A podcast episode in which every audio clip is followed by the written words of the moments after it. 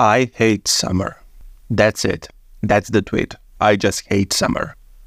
Like right now, when I'm recording this, it's not that big of a deal. Like the heat wave has already kind of passed. But last week, when I was recording, I was so delusional because of the heat that when the program that I'm recording in asked me, Do you want to save the project?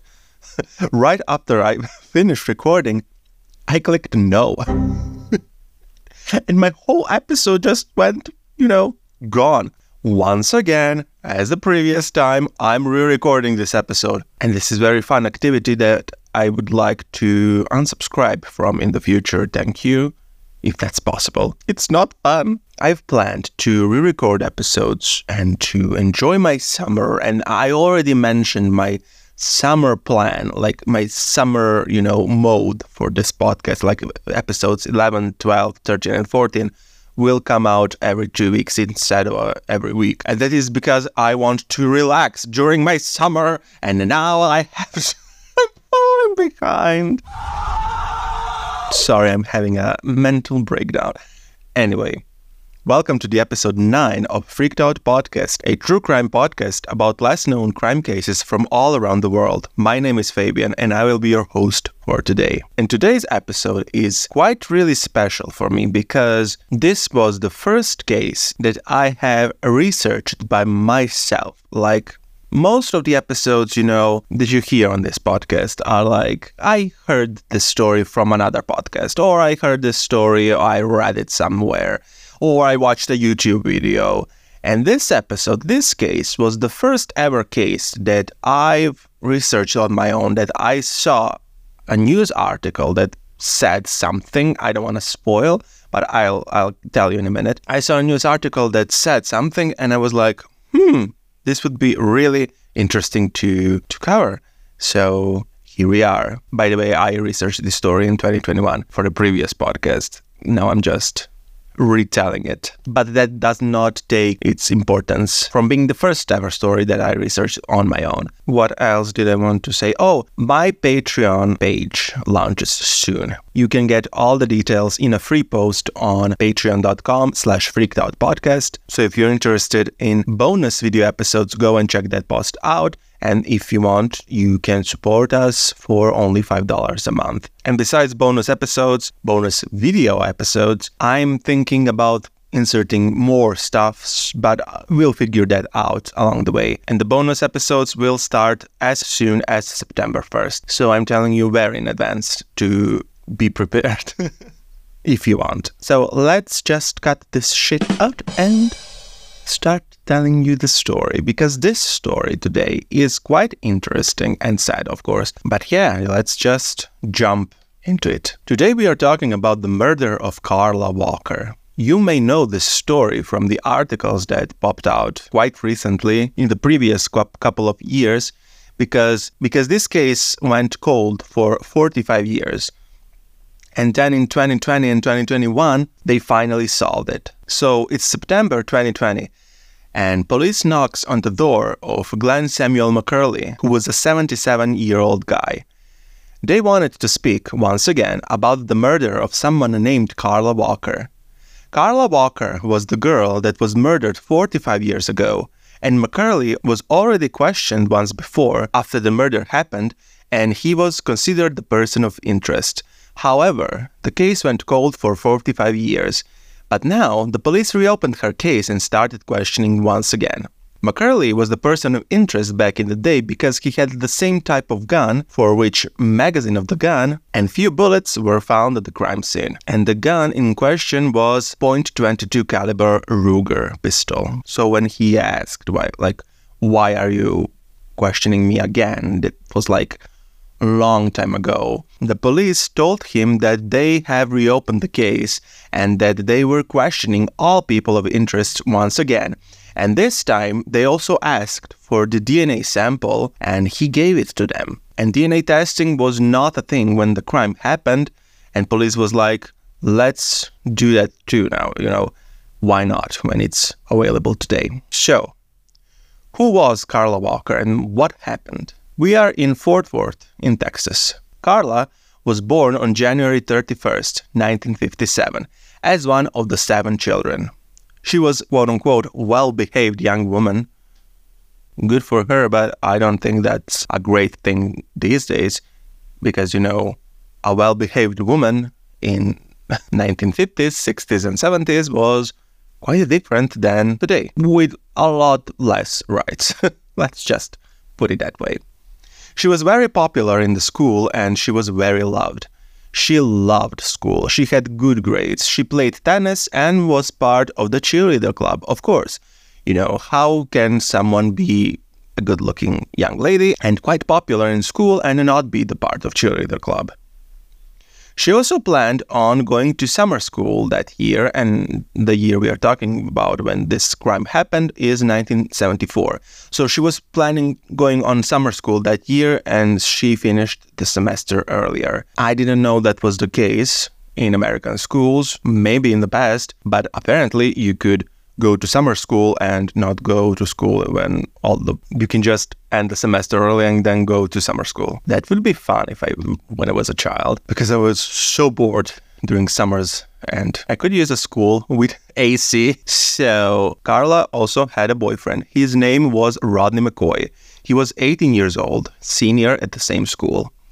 They were, you know, the popular high school sweethearts, you know, the couple that everybody knows as a couple and not as individuals. Everybody knew who Carla and Rodney were. Rodney was also the captain of the football team because how many cliches you can have in a story? you know, popular girl, cheerleader, dating a football captain, popular boy. Yay! They were dating for a year and Rodney often visited her house. Her parents loved him.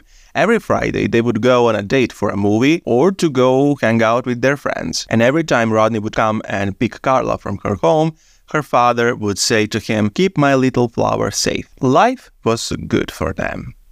Well, until it wasn't.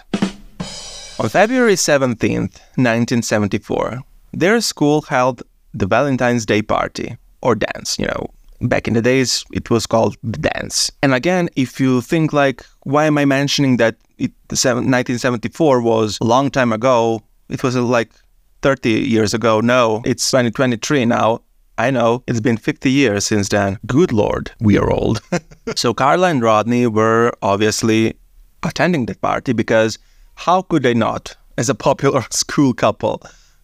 Valentine's Day to miss? No. Their friends said that they had a great time, especially Carla, who was dancing and singing all night long. But sadly, that night was the night she was seen alive for the last time. So we jump off the cliff real fast. After the party ended, Carla and Rodney got into their car with one more couple, and after dropping off their friends to their home or whatever, wherever they went, Carla and Rodney went to the bowling alley for Carla to use the bathroom. At 1:30 a.m., she goes to the bathroom, she does her business, she returns to the car, and they start talking. They start kissing, they start touching, you know, everything that young people do in cars in the middle of the parking empty parking lot in 1:30 a.m. Don't act shocked. We all been there. Anyway, they start doing that and suddenly the door swings open. Now, Rodney thought those were a couple of boys he had an argument a few days ago while he and Carla were on a date. They went to watch a movie and one of those boys from their school started hitting up on Carla, so Rodney ended up having a little argument with him. However, it was not them. It was this weird looking man, and he was holding a gun. Imagine the horror. Then this man starts screaming at Rodney. He says, I'm going to kill you, and he fires few shots into the car. Luckily for Rodney, the bullets missed him completely. One bullet just grazed his head, by the way. And then the man starts repeatedly hitting him in the head, and Rodney covers his head with arms to protect himself. Very quickly, the man grabs screaming Carla, drags her out of the car, and fires few more shots at Rodney. He misses again. Rodney runs over and tries to get Carla out of his hands, but this guy smacks him in the head with a gun and Rodney loses consciousness for a few minutes. As you would say, he pistoled him. This is a new term that I didn't know before I researched this case. When someone smacks you unconscious with a gun, he pistoled you. Great. The more you learn. Rodney later said that the last thing he heard before he fell unconscious was this man saying to Carla, You're going with me, sweetie. and Carla replied, I'm gonna go with you, just don't shoot him. And then the world went black for him. Rodney regains his consciousness only a few minutes later, but it was already too late. He rushes to her parents and he tells them what happened. People that were nearby later said that he was screaming, They got her, they got her, repeatedly. I cannot even imagine his, this horror. They all together rushed to the bowling alley eh, eh, as soon as possible, but they could not find anything except her purse, and they called the police. Rodney described this man as a white man in his early 20s with a strong accent, which pointed that he was from the Southwest. He said that he was wearing a cowboy hat that fell off his head while the guy was punching him. This guy allegedly was wearing shiny green sleeveless shirt and his hair was medium short, tucked behind his ears. Carla was pronounced missing like right away, and the search began immediately. Police interviewed everyone her parents, neighbors, students that were on the Valentine's Day school party, people who were that night at the bowling alley, even teachers, everyone. One guy reported that he saw a car that was sitting at the exit lane of the parking lot of the bowling alley that could potentially be the car of the perpetrator, and it was, he believes, a green Chevrolet. Soon enough, they already had their first suspect. It was a guy who was that night at the bowling alley who had a similar look and descriptions that Rodney gave. He was also quite aggressive towards several people that night, and he also had a gun. But he passed the polygraph test. So nothing. And you know, back in the day, people believed that the polygraph test is 100% correct. And if you pass the polygraph, polygraph test, you were innocent. And today we know that polygraph test is not even considered as uh, as evidence because it's quite easy to, you know, to manipulate with the polygraph. In the meantime, they combed the whole area around Fort Worth in search of Carla, but she was nowhere to be found. They were searching for her on horses, by foot, even with helicopter. The citizens joined the search party. Even the FBI was involved at one point, but there was like no trace of her anywhere. And sadly, several days after she gone missing, her body appears, and her body was found in the ditch near the Lake Benbrook. And the Lake Benbrook is just outside the, the town. It was believed that her body was placed there the day before, since that area was thoroughly searched before. And they decided, yes, I wrote that here. The lake was just outside the town, not far away. And that many people searched and found nothing until her body just pops up of nowhere. So they believe she was placed there afterwards. The autopsy revealed that she had been beaten, tortured, sexually assaulted, and finally strangled to death. Toxicology results also revealed that she had been injected morphine. It was believed that after she got kidnapped on Saturday evening, she was alive all Sunday and then killed on Monday and dropped off on Wednesday. Police had many suspects. The first one was Tommy Ray Kneeland, a 25 year old mechanic who was already convicted of kidnapping a girl. He kidnapped this girl and he later released her quite soon because she begged him to do so while she was holding a cross in her hands. He was also suspected with two accounts of murder of two hitchhikers when he attacked and sexually assaulted and killed the girl then beat her boyfriend and slit his throat before dumping them beside the road. He was also suspected of abducting his neighbor while her children were sleeping. The attacker dragged her to the woods, sexually assaulted her, and strangled her to death. Rodney, Carla's boyfriend, did in fact recognize him in a, in a lineup as the man who attacked them that night. However, Tommy strongly denied he kidnapped and killed Carla, but he did admit that he committed previous two crimes, you know, hitchhiker and neighbor. So, okay, I guess. In his favor, there were six other people who were with him that night at the church in the other town, as well as the local pastor. Too late for church, my friend. He took the polygraph test that he passed, and he was released of all the allegations for Carla's murder, but he was convicted to two life sentences for the previous murders. He remained the prime suspect, though, for months, but no further evidence came by that would pin him down for Carla's murder. Even though he was sentenced for two lives in prison, he served only 18 years before he was released on parole, only to be arrested again few days later for breaking the rules of the parole. However, he was released again and he still lives today in Texas without as a free man without any more committed crimes, as far as we know. But he lives as a free man. He killed like three people. He confessed to killing three people, potentially four people, but he's a free man. The only piece of jewelry that was missing from Carla's body was the promise ring Rodney gave her. And her parents believed that the killer knew her and he was in love with her secretly and that he was mad at her relationship with Rodney. But the police dismissed this because her ring could easily fallen off during the struggle. They also suspected our guy from the beginning of the story, you know, if you remember Samuel uh, Glenn Samuel McCurley, because he had the .22 caliber Ruger gun, and the magazine and few bullets of the same type of pistol were found at the crime scene, very close to her body. However, he claimed that his gun was stolen six weeks prior, but he never reported that his gun was stolen because he was already convicted in the past for stealing a car. And he, in his words, he didn't want to interact with police again. But again, when you think about that, sure, you don't want to go to the police and, you know, risk being the suspected again for something. But again, if your gun was stolen, the first thing I would do is go and report that my gun was stolen. I don't have a gun, by the way.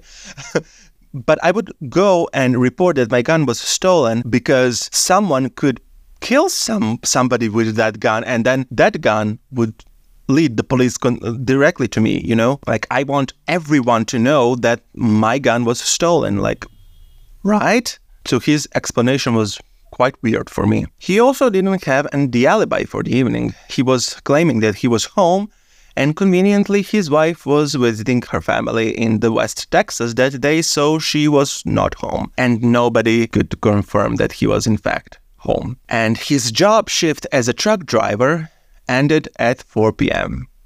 So, zero alibi.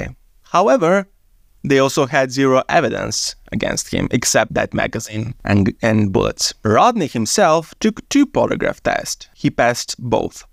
He even went on a hypnotherapy where he was put under hypnosis, but his statements about that night never changed. And I can't even imagine living, and he said that later, like he lived under the cloud of suspicion his whole life, like 50 years almost because you know he was the last person that saw Carla alive. He was the last person seen with Carla, and of course he probably became the main suspect throughout the whole you know case. But I would be the first one to say boyfriend is guilty, husband is guilty, and I can even imagine how it is to live your whole life basically under this cloud of suspicion. Two years after the tragedy, Carla's family began receiving strange phone calls you know, someone would call them and then just stay silent the whole time. Even though it was never concluded where these calls came from, they believed it was the someone who had something to do with the murder of their, their daughter. Several years later, the man who was already serving his sentence in prison in Tennessee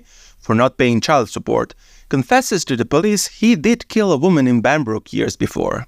However, his story did contain a lot of inconsistencies with the official, you know, timeline of Carla's death, so the police ended up not believing him. They came to the conclusion that he heard about this case from inmates or from somewhere and that he was only seeking attention. You know, I, I, I do understand that they are, there are sick people who, who, who do this, but it's not the first time it happens, by the way. But you know, to lie about killing someone and possibly getting jailed up for that, only why? Only, you know, because you want to feel like the star of the story or what people talk to you. Why? Go get some help.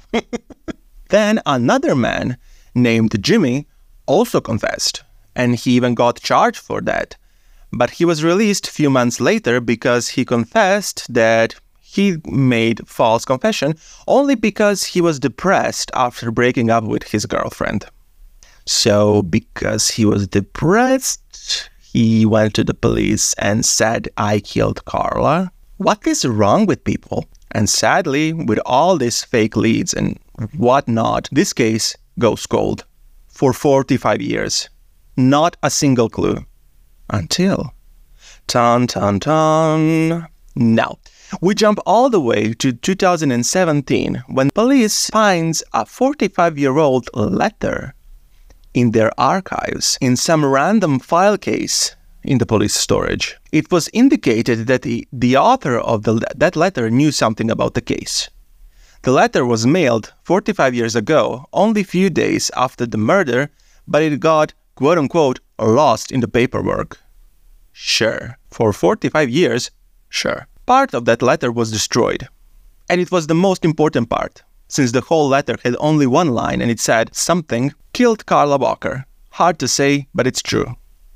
End quote. The only part that was missing was the name before that, like, for example, John killed Carla Walker. Hard to say, but it's true. And then someone ripped the name from that. Now, there was a possibility that someone destroyed it on purpose, you know, who knew the killer, to hide the killer's name, but considering it's been 45 years, it's not strange at all that the part was gone. But again, it was like hidden in a random file case in the police, and only that part was missing. Um, there is also a possibility that it came in the police in that condition, and since it didn't have the name of the killer, they didn't include it in the official evidence case. But I'm I, I'd like to stick with the other version that someone who knew the killer from the police ripped his name off and then just threw the, the, that letter in some random file case. And like, nobody's gonna find that. but again, like, throw it in the trash. like, why? Me and my theories. In April of 2020, the Oxygen network covers this story, and men- they mentioned that nowadays, when the technology advanced, it could be possible to test the old DNA evidence police took back in the 70s. And when this episode aired, those DNA testings, known as genealogy DNA testings, were already undergoing. And finally, in September 2020, police knocks at the door of Samuel McCurley, the guy who claimed his gun was stolen at the time of the murder. And as he agreed to give his DNA sample, he basically gave himself in, since the DNA was a complete match with the DNA found on Carla's bra. And after 45 years, he was finally arrested. Now, I mentioned the genealogy DNA testing, and, and that was the article I saw in 2020. Like that, this guy, Samuel McCurley, Glenn Samuel McCurley, and this whole case of murder of Carla Walker was, was the first case ever that got solved after 45 years due to the genealogy DNA testing. And genealogy DNA testing is basically working on, you know, matching the DNAs from close relatives of the people if they are not alive. Sorry.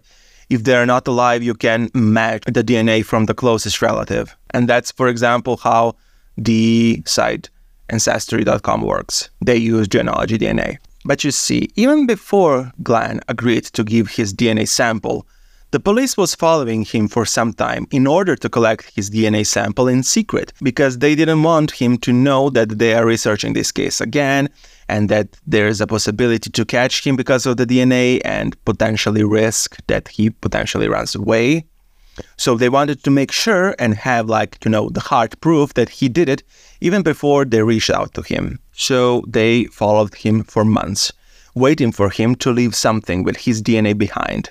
And on one occasion, he threw away the can of soda in the trash, which they took and matched his DNA a long time before he even agreed to give them the sample. He firstly denied he had anything to do with the murder, repeating the story how his gun was stolen over and over again, and he pleaded not guilty. But soon later, after a few interrogations and after a few trials, he changed his plea to guilty.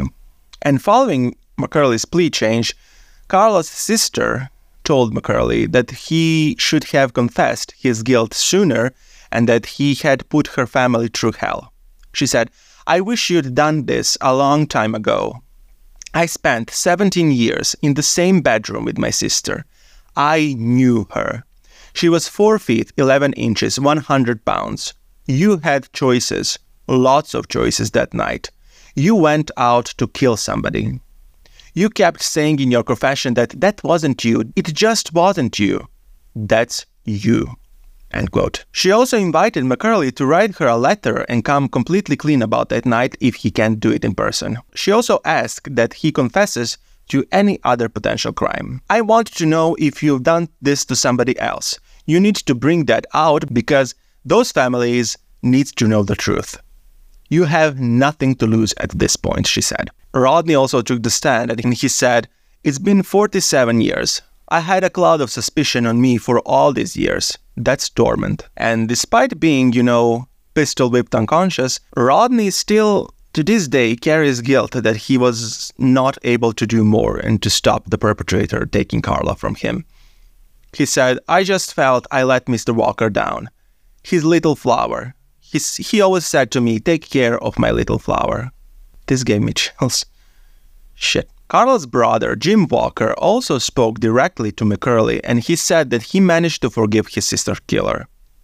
He said, This is a time of healing. It's funny to say that after almost 50 years, isn't it? What we witnessed is a lot of feelings in this courtroom, and now it's time to move forward and hopefully be able to help other families. Carla's family, end quote. Carla's family plans to help families impacted by cold cases raise funding to send evidence to be tested. Prosecutors believe that this trial is among the first in the country to use forensic genealogy testing.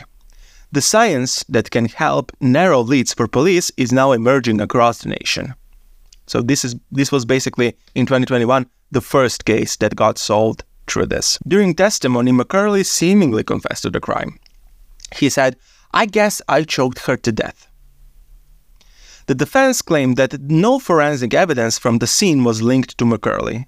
His lawyers also called into question the other DNA evidence that was confirmed to match McCurley, as well as his confession, stating that he was telling police only things they wanted to hear. According to police, McCurley told detectives he had been out drinking the night of the crime. He said he parked in the parking lot and noticed a girl screaming in her boyfriend's car. He said he walked over, quote unquote, to help her out and got the girl out of the car after a tussle with her boyfriend. After denying raping and strangling her to death, McCurley let out a sob and confessed to both by the end of the interview. The evidence presented in the court also included a .22 Ruger pistol McCurley had claimed it was stolen in, in 1974, and the police found that pistol, that gun, concealed inside his home, so he lied.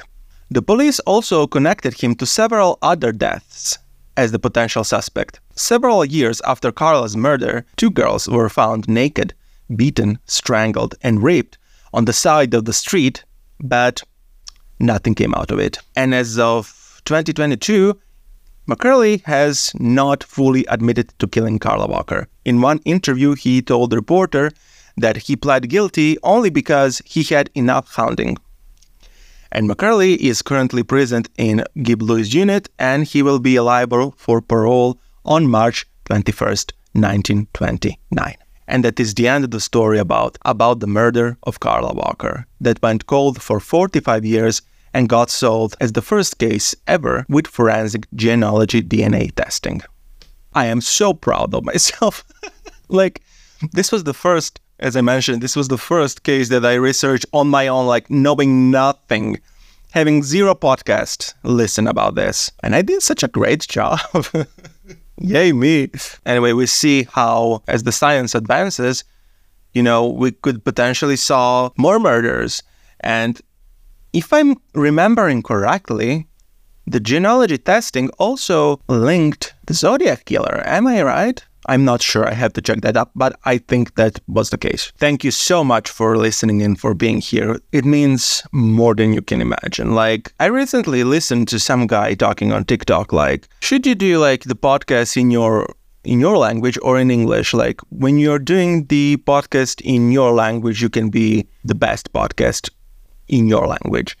But if you do the podcast in English, you're reaching like the wider audience. But again, you're giving the audience like cranky English and you're basically fighting against the world, like against the this the ocean of other podcasts out there who are doing the same thing as you, but with better English. Cranky English could be sometimes really hard to listen. So, therefore, I want to once again say how much I'm grateful for all of you that return every week to listen to my crank English and my stupid jokes.